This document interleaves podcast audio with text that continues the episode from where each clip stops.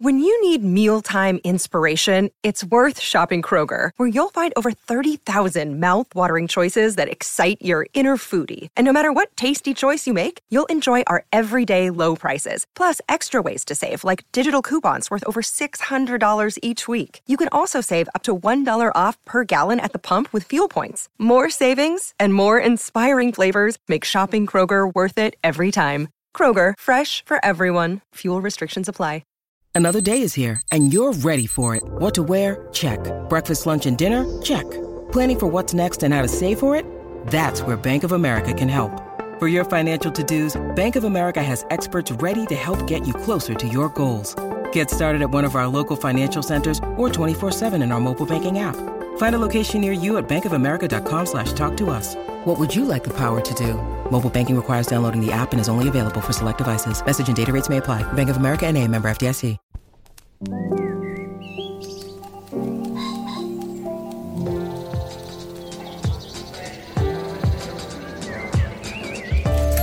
Welcome back to the Slate Culture Gabfest Hamlet on Steroids edition. I'm your host, Isaac Butler, in for Stephen Metcalf. On today's show, The Northman is the long simmering passion project from star Alexander Skarsgård and writer director Robert Eggers. It's a quite literally visceral version of the Nordic revenge saga, as well as a new version of the story of Amleth, which famously served as the source material for Shakespeare's Hamlet.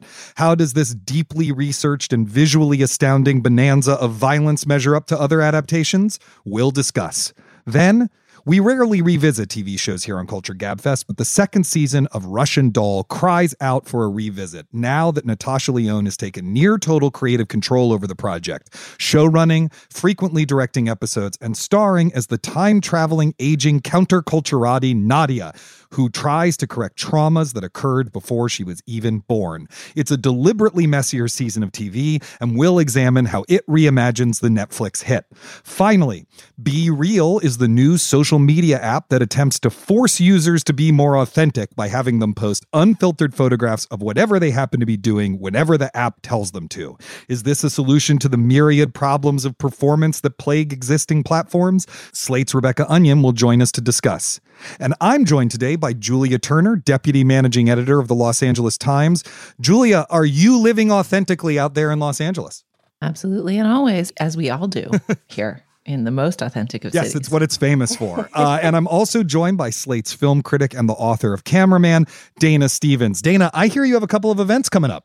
Yes, Isaac, thanks for asking about that because a few listeners have written or tweeted at me saying, Why don't you announce your events earlier? Somebody in Boston was saying you didn't announce it. The show did not drop until the actual day of the event, which I agree. Nobody should have to change their day plan in order to rush out and see me. So I wanted to take this chance to say that I will be in the Bay Area next weekend doing cameraman events. I'm doing two different things. I'm introducing a movie at the San Francisco Silent Film Festival on Saturday. And on Sunday, I'm having a little conversation with some film clips from Keaton movies with David Thomson, the eminent film critic who lives in the Bay Area. So there's more information about that on my Twitter feed. It's my pinned tweet if you go there and look for it. You can also look up those events online, of course. But please, if you're in the Bay Area, come out and see me and we'll try to chat and hang out after. And we should also say that if you hear a little extra frisson of joy in each other's company in this week's episode, it is because actually Dana and I were in Los Angeles and hung out with Julia Turner, IRL, as the kids say, at her house. I know. Speaking of authenticity, man, it was in the flesh, dinner chomping. I mean, like we used to do in the in the early days. I know, amazing, amazing. It was magic, and it gave us an excuse to force Isaac to cook us beets. Yeah. So, you know, all the boxes were checked. You know, I made those beats as soon as I came home as well. I was like, I'm on a beats kick now. Deal with it, family. uh, anyway, shall we do a show? Let's go. The Northman is an ultra violent and ultra meticulously researched take on the story of Amleth, an ancient tale of revenge that, among other things, serves as the basis for Shakespeare's Hamlet. In it, Alexander Skarsgård's Amleth seeks to avenge the murder of his father, King Aurvandil, played by Ethan Hawke. The problem? The murderer is Amleth's uncle Fjolnir, played by Claes Bang. And Fjolnir has married Amleth's mother, Gudrun, played by Nicole Kidman. Amleth disguises himself as a slave, gets sold to Fjolnir, and then gradually, with the help of a Russian witch named Olga, played by Anya Taylor Joy, and the All Father Odin, begins to wreak his horrific revenge. In this clip, we'll hear the confrontation between Fjolnir and Aurvandil right before the former kills the latter. Let's take a listen. You behold your brother's gaze in amazement. I knew well you would. Pity you never paid a bastard's eyes heed before. Now, behold how swiftly your brother swings his sword. Strike, brother, strike. But know that bearing a stolen ring makes no king. Soaked in my blood, twill soon be sliding off your arm like a serpent. Your kingdom will not last.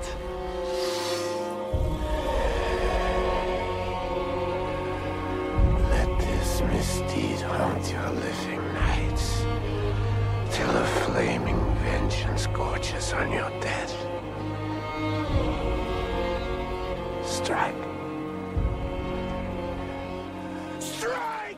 Dana, you wrote a very funny review of this film for Slate, in which it seems like while you admire a lot about the movie, it doesn't quite cohere. Is that accurate? Is that kind of how you felt about it? Yeah, I mean, I, I, would have a hard time saying that this movie is not artfully done. And I think if you can groove somewhat on that clip, that is very much the flavor of the movie, even though one of the two characters, the Ethan Hawke character, as you pointed out, disappears immediately after that clip.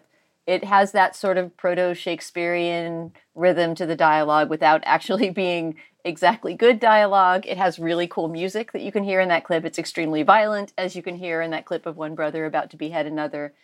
And it is pretty much what it purports to be in the trailer and in publicity material uh, surrounding the run up of the movie, which is a very gory retelling of the Hamlet myth that is maybe low on uh, analysis or exploration of that myth, but is very long on historical research about Vikings and very long on Alexander Skarsgård shirtlessly slaughtering people. yes, uh, we should say, you know, if you haven't read it and you're listening to this, the New Yorker did a recent profile of Robert Eggers in which they talk about the uh, Daniel Day Lewis extent of his historical research for his movies, of, you know, how he sourced period props, he designed things after the historical research.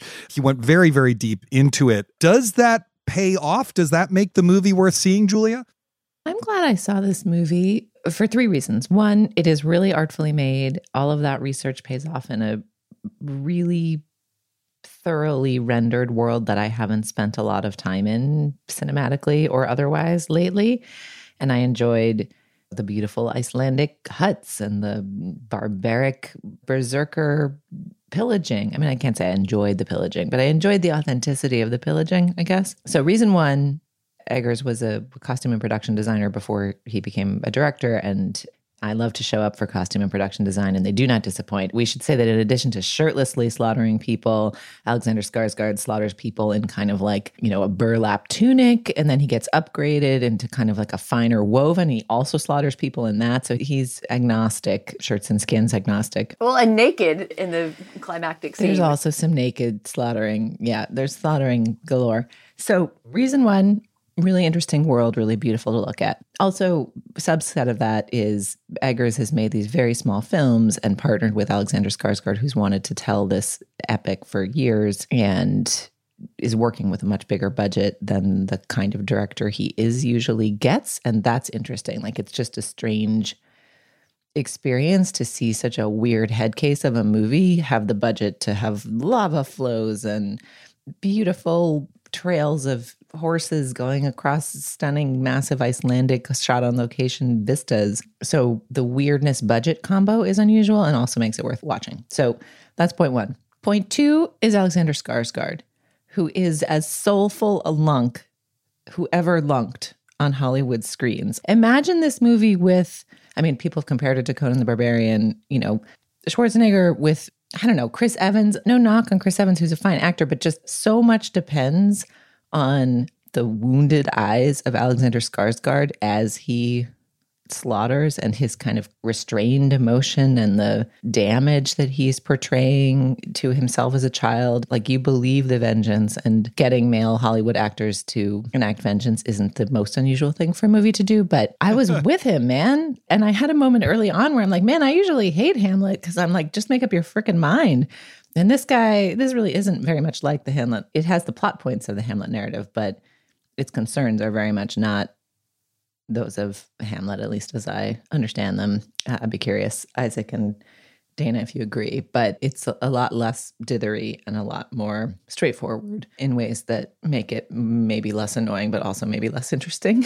um, and then the third reason is that this movie, which as you heard is so concerned with sort of masculinity and burly revenge, and you know, it's all about the perpetuating the line of the king, which like, ugh, snooze a roo. it's like the most hyped up addition to the Darwinian imperative of like, oh, my blood is in your blood. You know, they all have these very weird accents also. I mean, we should just do this whole show and like the pixie sprite of blah blah. You know, like what are they? They I don't know what accent that is. It's like weird movie accent. It's not from a location.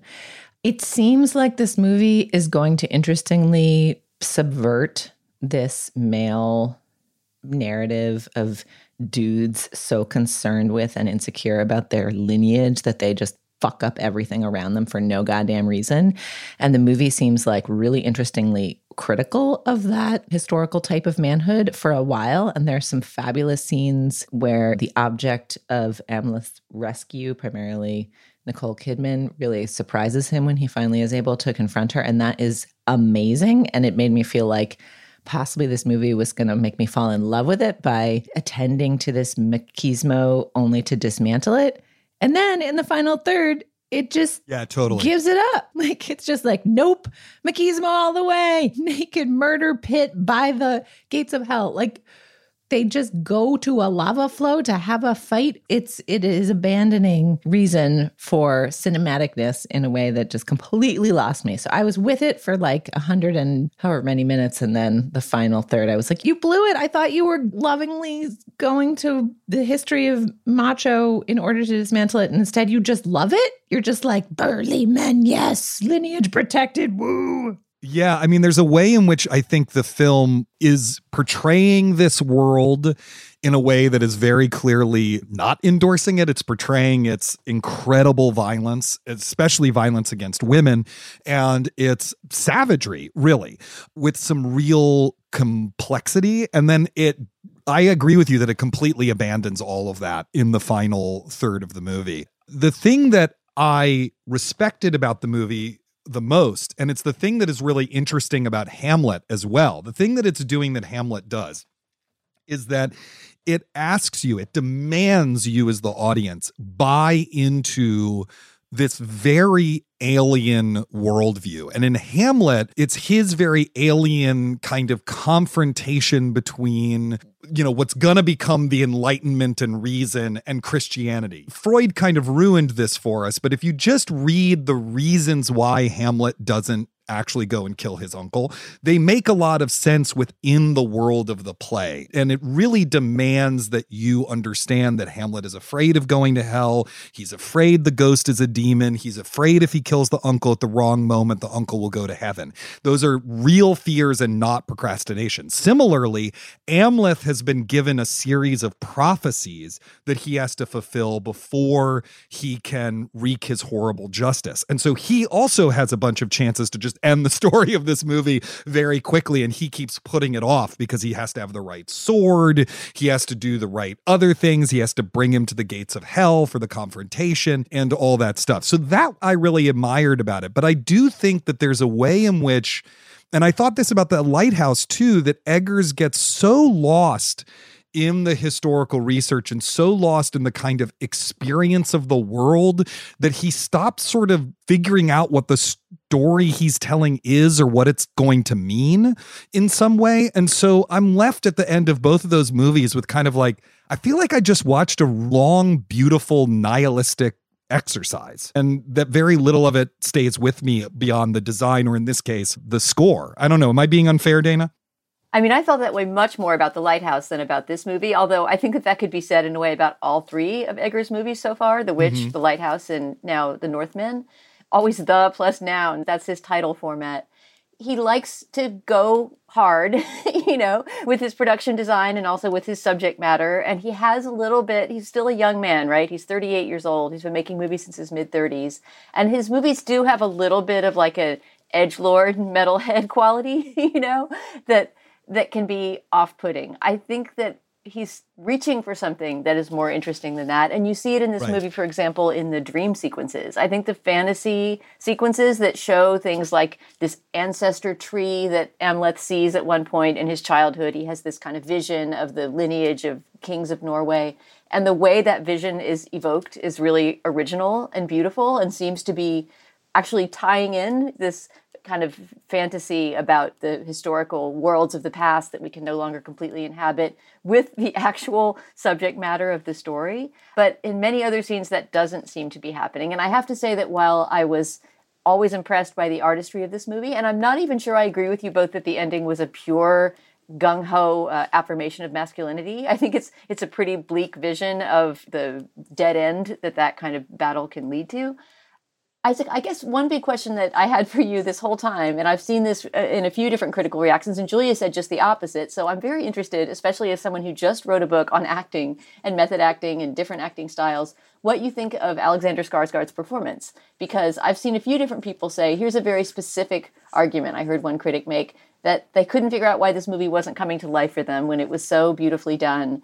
And then Nicole Kidman's big scene came, which we won't spoil, but it kind of pushes things into a more campy realm and it's a whole different thing. And, you know, there's this frisson of the fact that these two, Alexander Skarsgård and Nicole Kidman, have played husband right. and wife in an abusive relationship before in Big Little Lies, and now they're mother and son in a kind of abusive relationship. Anyway, this person, this critic said, and in that moment, the movie snapped to life, and I realized that what the movie needed the whole time was a star, a movie star, and that Alexander Skarsgård is as talented as he is, and as much work as he put into, you know, getting buff and the historical research for this role, just doesn't have that frisson or charisma of a movie star. And I wondered if, as somebody who analyzes acting a lot, you felt that in his performance. That's interesting. I agree with Julia that there is a soulfulness that he brings to the role, and also a lunkheadedness. There is something about Skarsgård on film in everything I've seen where he just radiates not being particularly bright. I don't think that has anything to do with him as a human being. Do you know what I mean? He seems like a perfectly smart great guy. It's just that on camera, part of his screen presence is a certain amount of lunkheadedness. I don't know. I mean, they made the choice to do this Amleth legend and jettison all of the intelligence of the character. So this Amleth, unlike the original, does not pretend to be mad. He doesn't do all the stuff that Hamlet does in Hamlet. Instead, he comes back and then he just starts torturing and murdering people. And I think that's just not that interesting a thing to do with a character. I think that Skarsgård has a lot of restraint as an actor, which I admire, but it's very weird to hang a blockbuster on a restrained performance. You know, the closest analog to this movie that I kept going back to is Gladiator, which is a ridiculous movie, but also a very fun movie to watch. That movie is filled with huge, campy, blockbustery performances. And I think Skarsgård's going for something different here. And it's not a bad performance so much as it is a signal of how there's a bunch of different competing impulses in this movie, which are part of what makes it interesting, but also I think ultimately what make it unsuccessful. Huh. That's such an interesting analysis. I don't think his succession character seems dumb. I think his succession character is good at right. pretending to seem dumb, but we'll see what happens next season. But uh, Dana, you asked the question, and it's so interesting. It didn't even occur to me to think of him as the weakness in the movie because I feel like he was the only reason I cared. What did you make of the performance?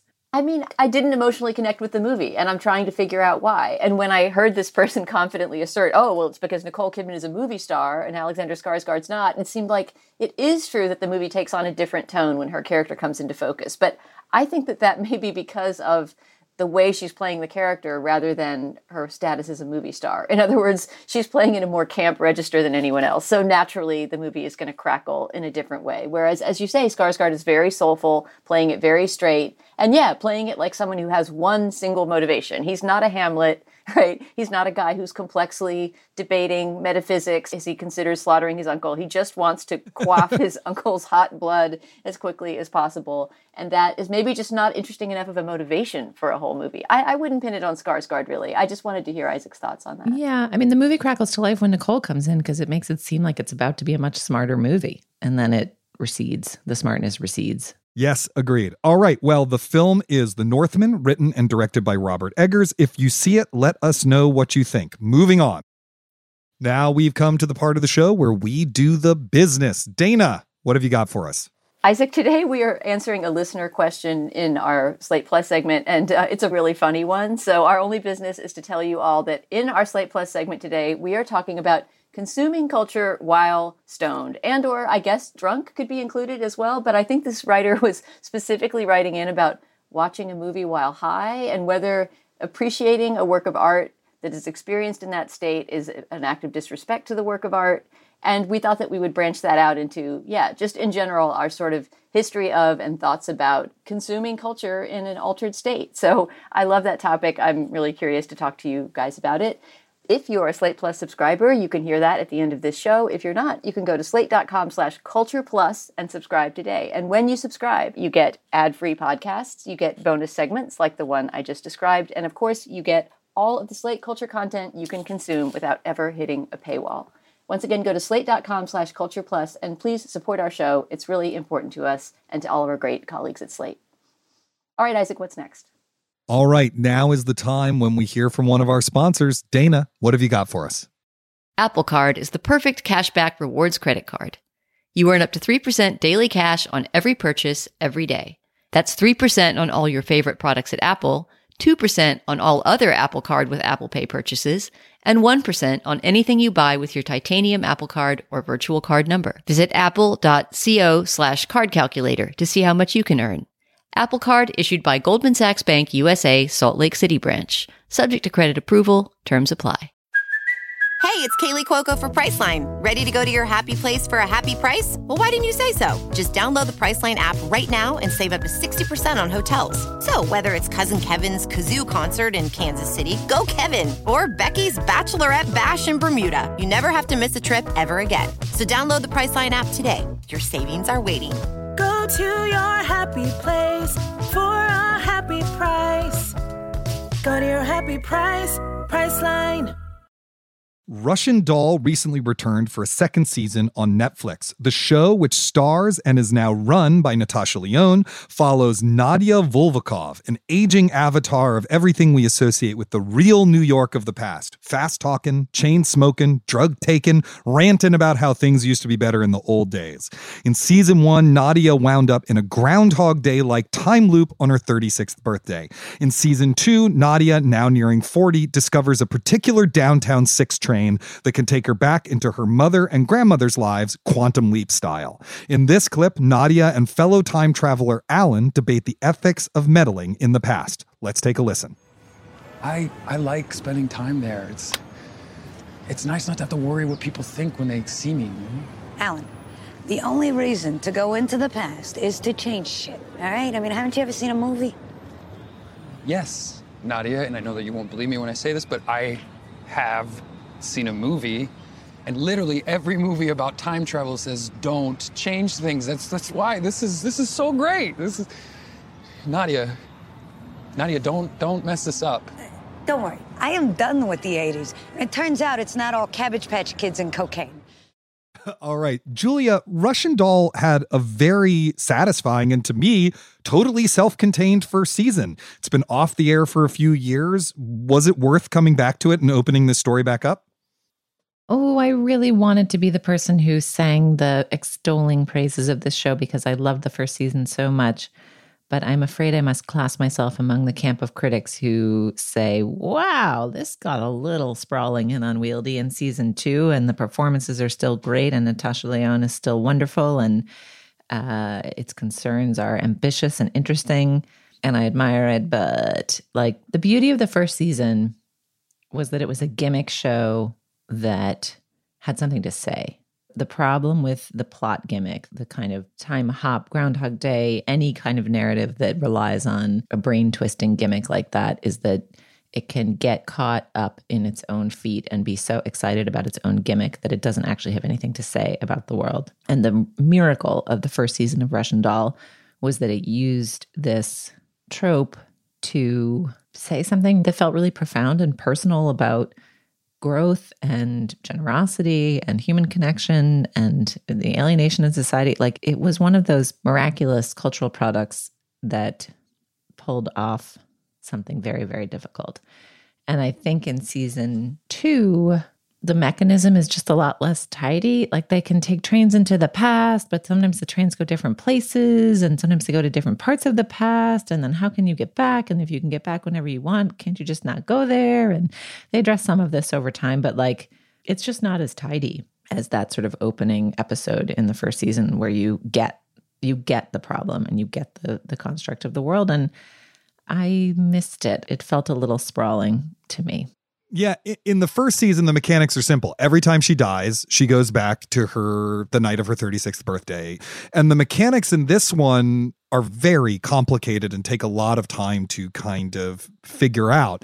Dana, what did you make of this? I mean, I think Julia kind of spoke my mind just now, which makes me very sad too. Maybe, I don't know, maybe even sadder. I'm not sure, Julia. I can't remember when we talked about it now because it was so long ago, but I was passionate about the first season of Russian Doll, and I still think it's one of the best just freestanding seasons of television of you know the past at least five years or so of shows that we've talked about.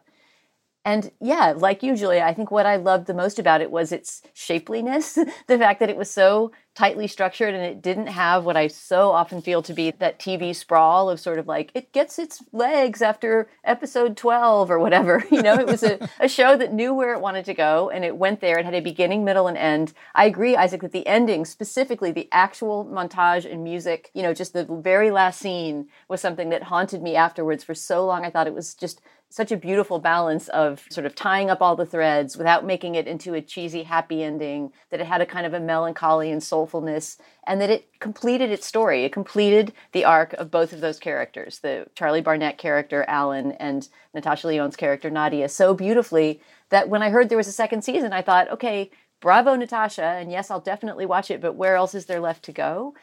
I do think, though, I have to say, in defense of the second season, that it was biting off more and it was being made by someone who had never run a show before. I mean, I'm not saying that we grade it on a curve because it's somebody who's new to the practice of running a show, but Natasha Lyonne took on a lot here. If you read a little bit about her own background, and there was a wonderful profile of her in the New Yorker recently that got into all this, she went through a lot of the things that the character in this show does and had parents that were dysfunctional in similar ways. And so she's going to these really dark autobiographical places in the story that she's trying to tell. And to tie all that up in what I think is just a seven episode season, it's actually, I believe, an episode shorter than the first season, but it feels longer and more sprawling. It's just, it's a little bit too much to manage. I mean, there's family Holocaust history in there, and there's various periods to balance, and there's the whole character of Alan, right? I mean, who in the first season, it was almost an equal balance between how much we saw of Nadia's time loop and of his time loop, and how they both sort of used their friendship to resolve those time loops together. And here he has a really complex and difficult time travel story in which he is actually, it goes into his grandmother's body for reasons that we never fully understand. So he's not only experiencing life in a different time frame, but as a woman instead of a man for the first time, and he starts to fall in love with a man, and it's this really psychologically complex arc that he has to complete, and it's given maybe one third of the time of her arc. So there were just structural problems to me where it sort of seemed like uh, it reminds me a little bit of Charlie Kaufman and how he worked at his best when he was with Spike Jonze You know, I think he always has, in my opinion, and he needs that shaping on his imagination. I felt like maybe Natasha needed some of that shaping, but at the same time, she's just she's such a great force in the culture that I don't want to be one of the voices saying I want less Natasha Lyonne's brain. I want much more of Natasha Lyonne's brain, but I don't think this season is quite there yet. Another thing to say in its defense, it is apparently the envisioned second season of Russian Doll. So it's possible, as one always says about middle chapters of a trilogy, that this ends on the note it does, which is the opposite of that kind of sublime satisfaction. I mean, the ending of this is really quite bleak, I thought. That maybe the third season will jump in and rescue some of that. But are you interested in watching the third season to find out? Oh yeah, I mean, I watched this season for all of my negative comments about it. I watched it in basically two big gulps, and I do appreciate that it's still short. It may feel a little bit longer and more sprawling, but I really appreciate that the show gets it done in just seven half hour episodes. I mean, even the difference between an hour long episode of TV and a half hour, you know, a half hour episode is just so much easier to imbibe quickly. And I really appreciate that more European British model of here, here's, you know, six quick episodes of something and you're done. What about you, Julie? Are you going to return to see what the rest of the story is, or are you sort of over it? I don't know. I'm a little bit.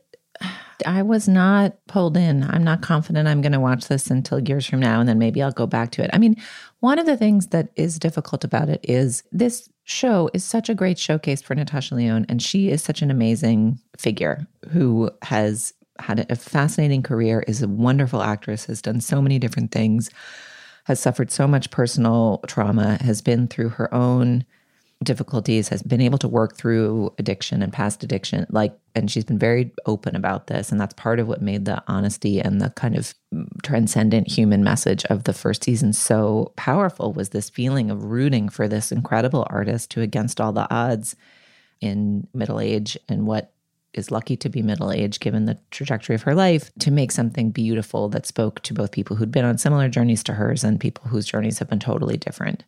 So you root for her. And the thing I found discomforting about this season is she's, you know, she's has more creative control, she's more in charge, she's more the author of it. And yet the pitches seem more wobbly. Like it's just really hard to like direct and star in a story that's reckoning with like your whole complicated family history plus balance the story for the other two hander and it just it, it doesn't quite pull it off with the same panache and i just feel bummed because i'm rooting for her so much and i enjoy her so much and i even felt that the way that her character reads on the screen this season feels a little more mannered like the swagger and the patter and the, the new york jokes the wisecracking in response to literally everything that happens on camera. Yeah, she felt a little thinner. Like, weirdly, this season in which this fascinating and valuable and wonderful creator is even more the author of this character based on, in some ways, her own story, somehow felt less real, less three dimensional, less personal. Like, she felt more like this kind of cardboard New York cutout. And so I fear the show may have lost me against my against my desire. Did you guys have that response? I definitely thought not to pull the old TV thing, but I do think it does get better after the first two episodes. When I watched the first two episodes, I was like, oh shit, I'm going to be the guy who comes in on this segment and, and slams this show because I just didn't think it was working. And then one of the things that happens is that Alan shows up, and Charlie Barnett is just a wonderful and incredibly charming and endearing screen presence. And it finds more excuses for her to be in scenes with him and with Greta Lee, who plays Nadia's best friend. And I also feel like it's sort of started to get a handle on itself a little bit more. I agree that it is uneven and untidy and undisciplined in a way the first season wasn't. I think that part of that's because it's more ambitious, and part of that is because it's missing the countervailing force of Leslie Headland, who's a writer. She's been a writer for a long time, and I think there's a lot of structural know how she clearly brought to the table. But I will say that when the show works, I was super into it. The episode where Nadia is in Nazi occupied Budapest in her grandmother's body, finding her grandmother's best friend, who is still a character in her present day life, and trying to find the things that were robbed from her family. I found very moving. And when she's in the present day hanging out with this kind of weird vampiric Hungarian artist guy, I thought it was very funny in a way that most of the second season was not to me. So I do think that there's glimpses of what the show can be. And there were enough of them that I'm at least intrigued to watch a couple episodes of the third season, but I don't know if I'm all in with it. But I'm also curious about, you know, the second season is so overtly about trauma and intergenerational trauma and the roots of trauma. And there's recently been, you know, a lot of discourse around why is that the go-to plot all the time? You know, Parul Sehgal had a great piece about that, about the trauma plot a couple months ago. And I'm just wondering how you felt about that. Maybe Dana, were you like, oh, vey, another trauma plot? I guess to me, this didn't ring that way, in part because, I mean, this is in some ways less about psychological trauma than the first season was, because we can, I guess, metaphysically spoil it now, but the first season was sort of about fixing your own repetition compulsions and character flaws and fixing your own stuff so that you can rejoin the world, right? I mean, if you had to kind of boil it down to right. one message at the end, that's what the two leads had to do. And what kind of needs to be done in this one is is a little bit different. I guess I don't want to spoil exactly what it is, but it has more to do, as you say, with historical trauma, right? It, it, involves some things that are not just going deep into your childhood or into your own brain, but actually into the past and changing material history in some ways. We're trying to anyway. Right, and whether that can work or not. And yeah, there's also personal stuff that she has to fix, but I don't think, in fact, if anything, this show could have used a little bit more of the interior of the Nadia character because, as the two of you say, I mean, sometimes she gets a little bit reduced to her Columbo style ticks, and Columbo is explicitly referenced, in fact, in that Hungary episode. But there are only a few scenes where where Natasha Lyonne really gets to just non wisecrackingly, straightforwardly respond to something horrible that's happening to her or to someone in the story, and they come pretty late in the story. So this did not seem like a show that was trading on let's watch someone you know go through pain. It was more about answering questions about the resolvability of different issues from the past. The show is russian doll season 2 it is currently streaming on netflix. Watch it and let us know what you think. Moving on. All right now is the time when we hear from another one of our sponsors. This episode is brought to you by progressive insurance Hey, listeners, whether you love true crime or comedies, celebrity interviews, news, or even motivational speakers, you call the shots on what's in your podcast queue, right? And guess what? Now you can call the shots on your auto insurance too. Enter the Name Your Price tool from Progressive. The Name Your Price tool puts you in charge of your auto insurance by working just the way it sounds. You tell Progressive how much you want to pay for car insurance. Then they'll show you a variety of coverages that fit within your budget giving you options. Now, that's something you'll want to press play on. It's easy to start a quote, and you'll be able to choose the best option for you fast. It's just one of the many ways you can save with Progressive Insurance. Quote today at progressive.com to try the Name Your Price tool for yourself and join over 28 million drivers who trust Progressive. Progressive Casualty Insurance Company and Affiliates. Price and coverage match limited by state law. Without the ones like you, who work tirelessly to keep things running, everything would suddenly stop. Hospitals, factories, schools, and power plants, they all depend on you. No matter the weather, emergency, or time of day, you're the ones who get it done. At Grainger, we're here for you with professional grade industrial supplies.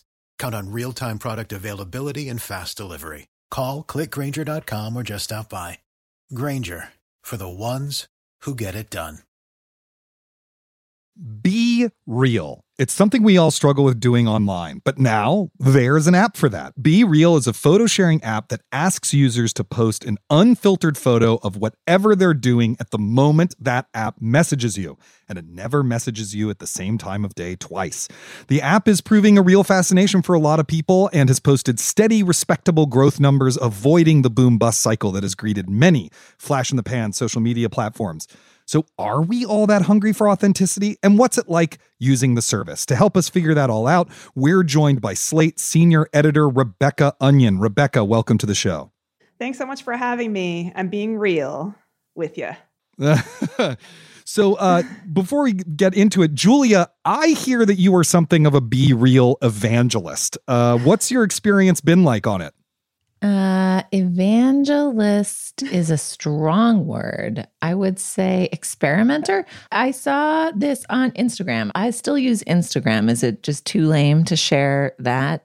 But Instagram is increasingly turning itself into TikTok in a way that makes it much less interesting to me. Suddenly, my feed is full of like weird videos of brides getting dressed and people with makeup hacks and like doing strange things to tuck their hair behind their ears. And it's like, I didn't, what did I look at? Like, I follow like my friends and their kids and some like weird art accounts. Like, I haven't like looked at a bridal thing in a hundred years. So I truly do not understand what is being served to me on Instagram. In the midst of this devolving social scape, the journalist and author Jen Romolini posted, and podcaster actually, she does a podcast with Kim France called Everything is Fine posted that she and her friends had been using BeReal and she loved it. And it was like the first social app she'd loved in years because it was all about not faking it. So I was influenced on Instagram by influencer Jen Romolini and texted my high school friend group, which I'm lucky enough to be able to say includes Rebecca Onion, and was like, hey guys, That's will right. you try a weird new social thing with me? Because it seemed clear that it's the kind of social thing you want to try with people you actually know and care about. It's not the kind that is designed for you to broadcast your life to strangers. It's the kind that's about kind of connecting with the people you actually already know and love. And four of uh, five of us signed on. The one who is wisest and most skeptical about social media was like, fuck no, why, why would I do another one? We've done all of these. They all suck. What's wrong with you? But the rest of us jumped off the cliff happily. And it's really interesting. It's really different than other social media experiences. It kind of pop quizzes you in the middle of your day, forces you to take a picture of whatever it is you're doing at the moment, takes a picture of what you're looking at and what you look like at that moment. And you have only two minutes to do it. And then you realize you kind of just putter around your house looking like a lunatic all the time, is the upshot. but that your friends are basically doing the same thing for most of us, you know, isn't the front facing photo going to be our computer screen yeah. and the the back facing photo going to be us making a weird face with bad hair? I mean, no, Rebecca, you're shaking your head. Tell me, what's the experience like? No, I'm nodding my head. BeReal has made me realize how incredibly boring and afraid of my own face I am all at the same time. I mean, it's it makes you be a little bit creative because it does grab you and it always seems to grab me in my office or maybe sometimes like in the time of the night where I'm like watching TV because like I'm 44 and I have a child and a job. Like I literally watch TV every night from 8:30 to 9:30 and then go to sleep. And so I don't know, like I've tried to find ways to make that look cool to my three friends on BeReal. And it actually sort of makes you be a little bit more creative in some way because you're have a constraint, which is always good for creativity. Except sometimes I just am like, oh, fuck this. I don't know what to do. and um, you know, I just kind of take another picture of outer range on the TV and me looking like frowsy. And I'm always wearing the same headphones. I realize how often I wear my headphones, which is like all the time. See, that's fascinating because it's called BeReal and you're already trying to figure out how do I make this look more constructed know. in the yeah. 120 seconds I have to compose this photo. Dana, was that your experience too? I mean, my experience of it is keeps changing. I guess I've been doing it now for about two weeks, maybe between 10 days and two weeks since Julia had this idea for a segment. And at first it was just completely, oh, gotta do this thing. GabFest segment. Julia wants to do it. Click. I also did not want to sign up for a new social media app, nor do I think that BeReal is particularly well designed or well explained. It is a great idea, however. And I guess, uh, first of all, to examine my reaction to it, I would go back to the person who convinced me to be on Instagram. Back, I don't know, a few years ago, I was already a big Twitter user and I really didn't want to adapt Instagram. And I remember my response to her being, Ugh, but I don't want to post selfies all the time. I don't like social media that's all about how you look. And she was saying, Oh, but Instagram at its best is not about how you look, it's about what you're looking at which is a great way to think of Instagram. And that is the Instagram I prefer. You know, not that I mind somebody if they look great in some cool new outfit posting a selfie, but I know what my friends look like. I want to see what they see right? And the interesting thing about this app is that it captures both at once without really any curation of either one. And so that you really do see what your friends see. And I guess what they look like, but I never even think about that. Like, of course, the pictures are going to be unflattering because they're taken with a back facing camera with no preparation wherever you happen to be, right? So I don't even really glance at my friends' pictures. I know what they look like. And I want to see what they see. And even though what you see at that moment might seem boring to you, it gives your friends a glimpse that they might not otherwise have. And so after now about 12 days of using it, I'm kind of into BeReal. Like, for example, Rebecca, you say that you're always in front of the TV, but you have more green space in your pictures that you've been posting than anyone else I see. And I guess that's because you live in Athens, right? I mean, you live in a greener place. And that's so right. I see a little bit of, I don't know if it's your yard or the fields near your house, but you're like walking in a beautiful green space. And that's a great little glimpse into your life. And the other day, I was in what seemed to me a very visually boring place. But then I realized, and I said this in my caption on BeReal, that it is actually a real snapshot of my life at this moment in time, which is that I was at the Staples outlet near my house, which has a UPS, you know, sending whatever they call it, a little UPS center in it. And I've been going there all the time because of my book. Like since January 25th, the day my book came out, I probably several times a week, you know, wheeled dollies of books to that UPS and packed them up and sent them express to various people and fielded all kinds of inquiries and things about my book at the UPS. And so there's this little spot behind the big rolls of acrylic bubble wrap that I just crouch and do my book signing or whatever. And I've done that dozens of times in the past three months, right? So having a little record of that, it may look to you like, oh, she's just crouched in the aisle at a Staples, but looking back on that for me will be interesting because I'll remember when that Staples played such a big role in my daily life. So I guess I like that about BeReal. I like the mundanity of it and that it, it affirms mundanity in a way. I don't like the you must do this in two minutes thing popping up, that notification popping up during your day. Not because I want to curate my photo and make it all cute and wonderful, but just I have enough moments during the day when somebody's saying, stop what you're doing and do this other thing. And I wish that it was couched a little bit more like, you know, that you have two minutes to do it, but it doesn't have to be at the same time as the other people or something. I don't think that's super well explained, and I don't enjoy that feeling. Yeah, to be clear, you can post late. So you're supposed to do it within the two minutes. But if, for example, you don't see the notification till the end of your meeting or your therapy session or your hang with your kids, you can just do it late. And I actually find its nudginess sort of pleasing. Like, because it's just so random. It's like playing a game. Like sometimes I've been in like, oh, this is an interesting space. Maybe I'll get my notification and I can show this part of my life. And then it's like, nope, just back at the computer. And like just yesterday, I had been like having an interesting conversation in a beautiful outdoor location. And then I got back to my office and it was like, bing. I was like, God damn it. Everybody's seen so much of this office. But you kind of quickly pick up, you can post late. It just labels it that it's late. So you can kind of like tell if people are being a little too curatey. Whenever I get the late notification, my like own personal ethos with the app is I just post as soon as I get it. As soon as I see it and I'm like free to do it. Oh. I like don't curate it at all. It's literally just like where was I when I saw it and I was free to do it. Like whatever that is, so that it's like truly unestheticized. And I will say, I edited a piece for Slate by Simon Doonan, the wonderful Simon Doonan, sometime guest on this show, called In Defense of the Selfie.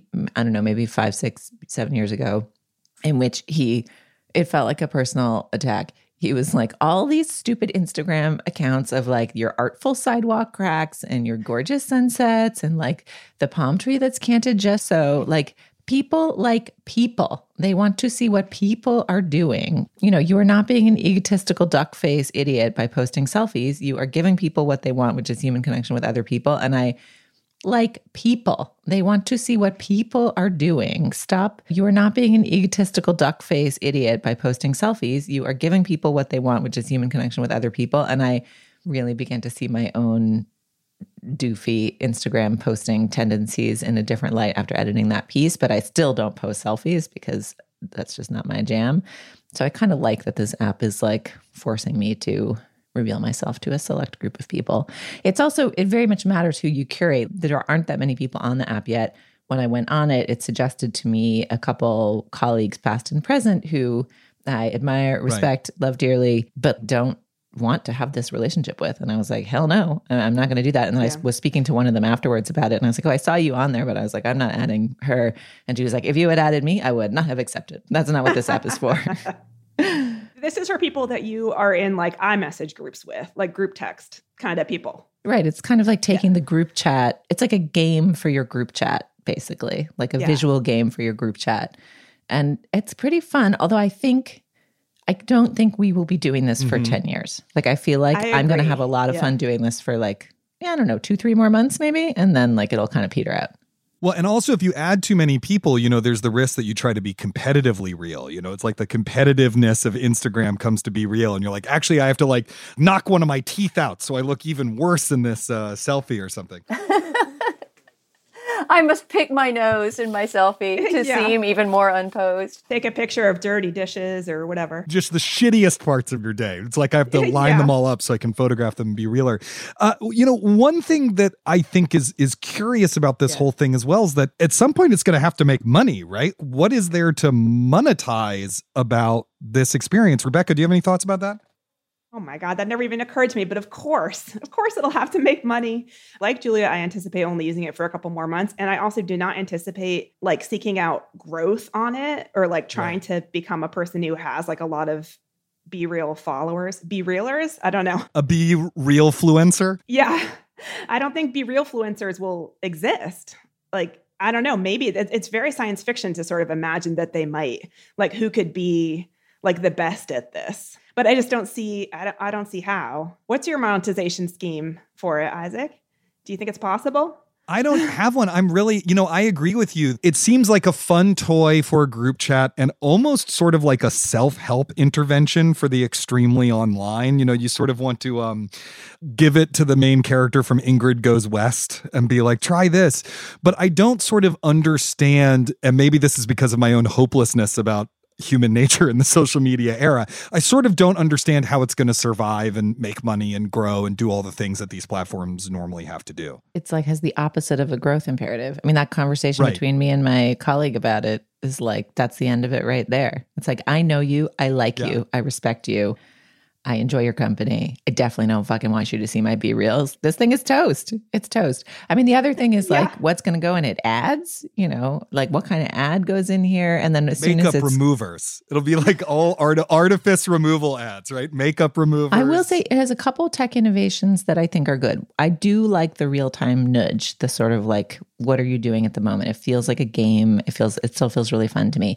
They also have something called the real emoji, which is one way to respond to your friends' pictures of the day is instead of using a emoji, you can take a picture of your face making a face, and that's the emoji. Like it's like a, a way to make a little like single use photo emoji of yourself, like liking or being horrified by something and those two technological informa- in, innovations, I feel like the real emoji might transcend BeReal.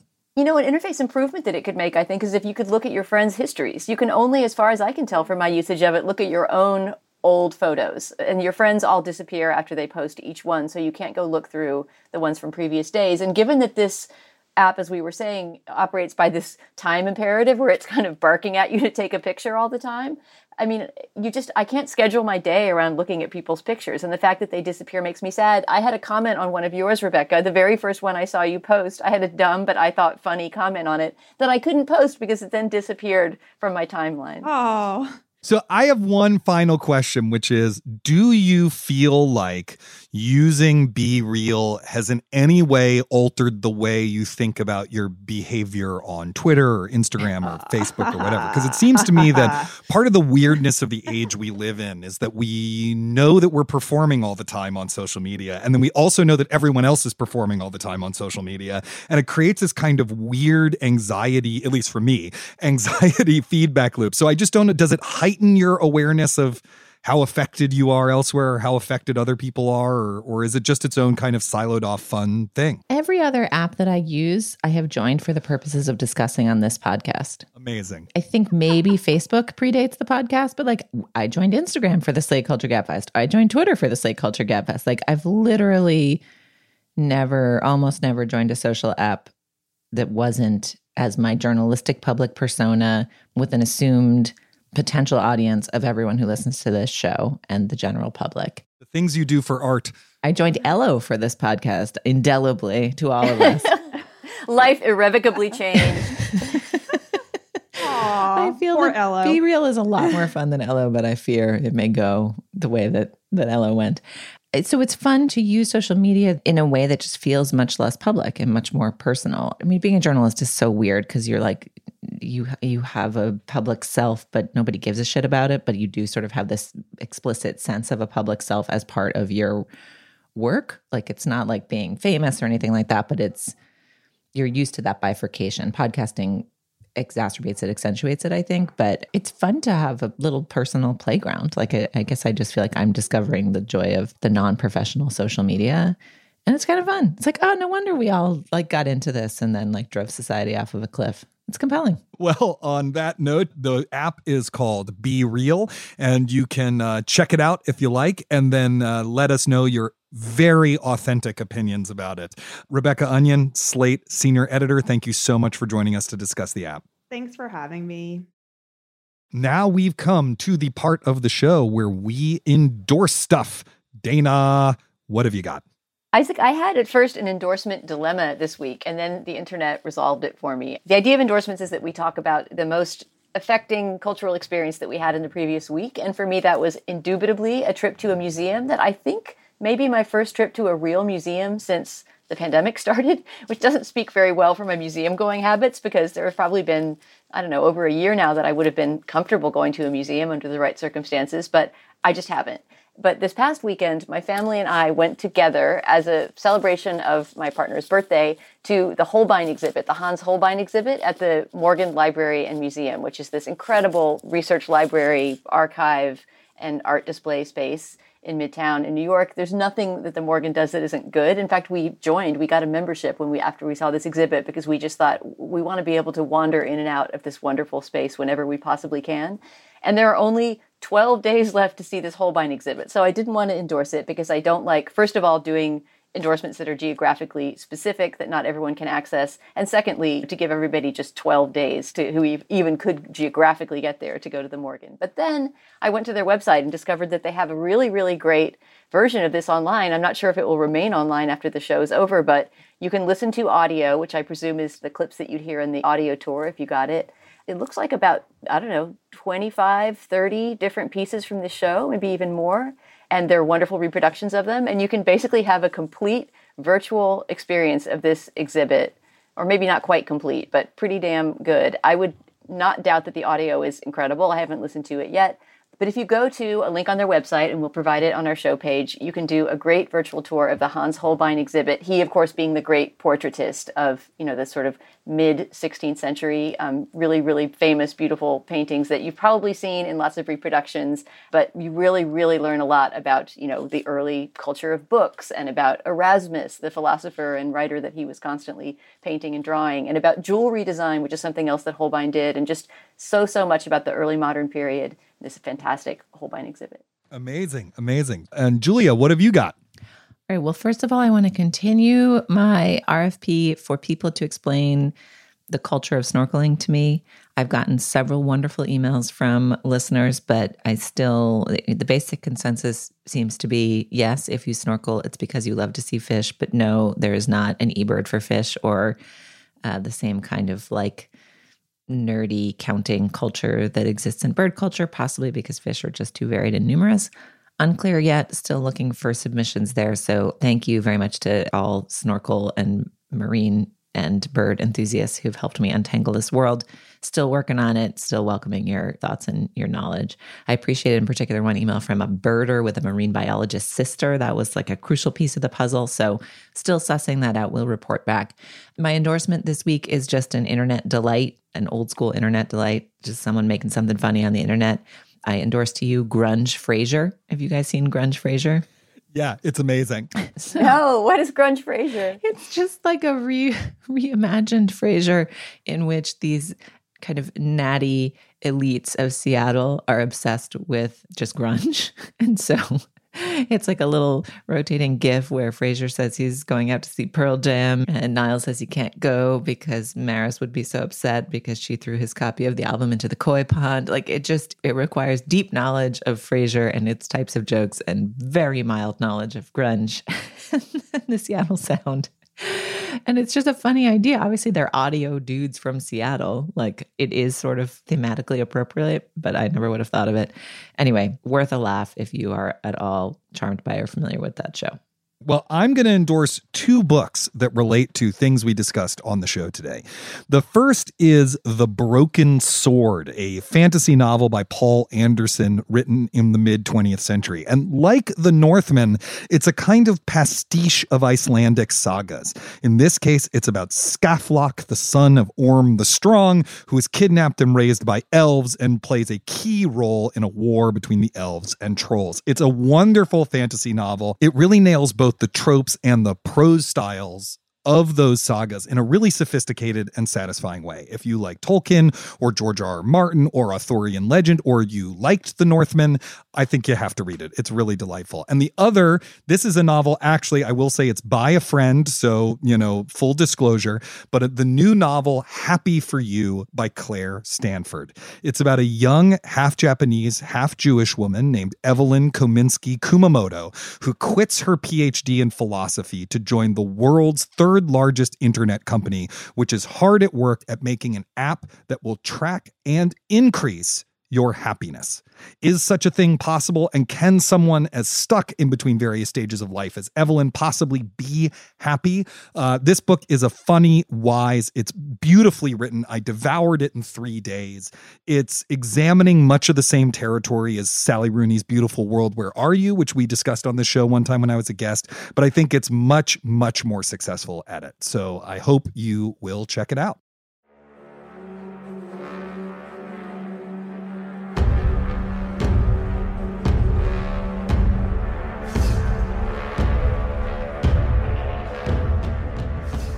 All right, that's all the time we have this week for our show. Dana, Julia, thank you so much for letting me co host with y'all this week. Thank you. Thanks, Isaac. It was really fun. You'll find links to some of the things we talked about at our show page at slate.com slash culturefest, and you can email us your thoughts at culturefest at slate.com Special thanks to our guest this week, Rebecca Onion.